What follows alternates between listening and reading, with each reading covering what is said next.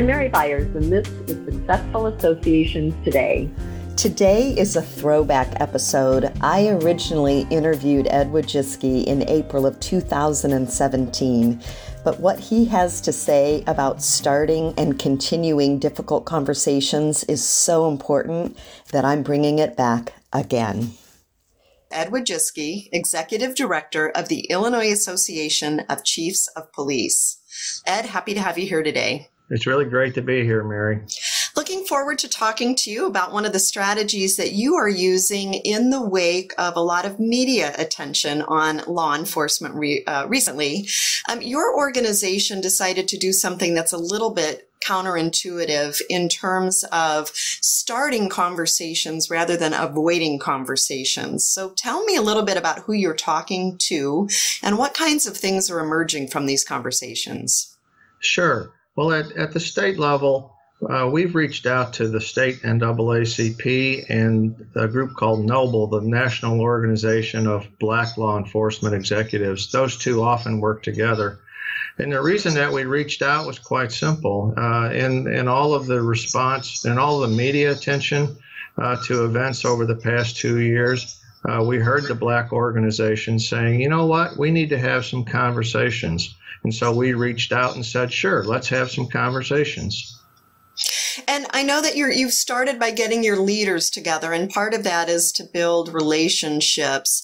How are those relationships enabling you to move the conversation forward? Oh, oh they're going great. We uh, our first our president when we started was up in the suburban area and the president of the NAACP was in Evanston so it was very easy for the two of them to get together and I met with them as well uh, we and uh, at the first meeting uh, the NAACP president handed us a sheet and said here's my talking points and uh, and we uh, said okay let's talk about them. And now the state president is in Springfield and I'm in Springfield. And the two of us converse rather often. And we said, rather than have a, a public meeting in which people just complain and shout or, or open ourselves up to that, let's meet with the leadership and let's have candid conversations about uh, how you feel and about how we feel, and then let's go from there. And it's it's we've had uh, two or three of those now, and it's going very well. One of the things that's interesting, I think, is that you are speaking at each other's meetings. How did that come about, and what has the result been? Well, at the very first meeting, our president uh, said to the president, uh, George Mitchell at the NAACP, you know what, come to our conference and, and talk to our members. And he said, sure, I'll be there and he came and, and, and returned the invitation and we went and the topic is usually very simple. It's let's chat. And and so we we uh, have these uh, breakout sessions, and it's it's uh, very informal, and uh, we're able to talk about what our concerns are in response to the media, and uh, these these leaders are able to tell us what their concerns are about. With, the, with our perceptions of treatment from the police and so forth, and so we're and we're able to respond to that, and so the conversations have been candid and productive. So, are you finding common ground as as a result of it? We we think that we've always been on common ground. Uh, that's that's the position of law enforcement, uh, but we're trying to take that one step further, and we're actually working toward a set of shared principles, and we're. Uh, I can't get too far out ahead of that because we're working on a process to do that. And our intention is to uh, at, when we develop these shared principles and both organizations agree on them, then to to go around the different parts of the state and stand side by side and say, you know what, uh, this is what we believe law enforcement should be, and this is us saying it, and this is the NAACP leader saying it, and we want to be on the same stage together because we're we'll show people that we agree on these things, and so let's work toward better community relations sometimes it can be difficult uh, initially to uh, convince volunteer leaders that having difficult conversations can be good for the organization in the long run. Uh, was this true at all for you? And if so, how did you get around it? Um, I would say that it's it's for us. It's not been true. Uh, for example, our president at the time is a lifetime member of the NAACP. He had spent his career having he, he's white, uh, but he's he has reached out in different ways the entire time.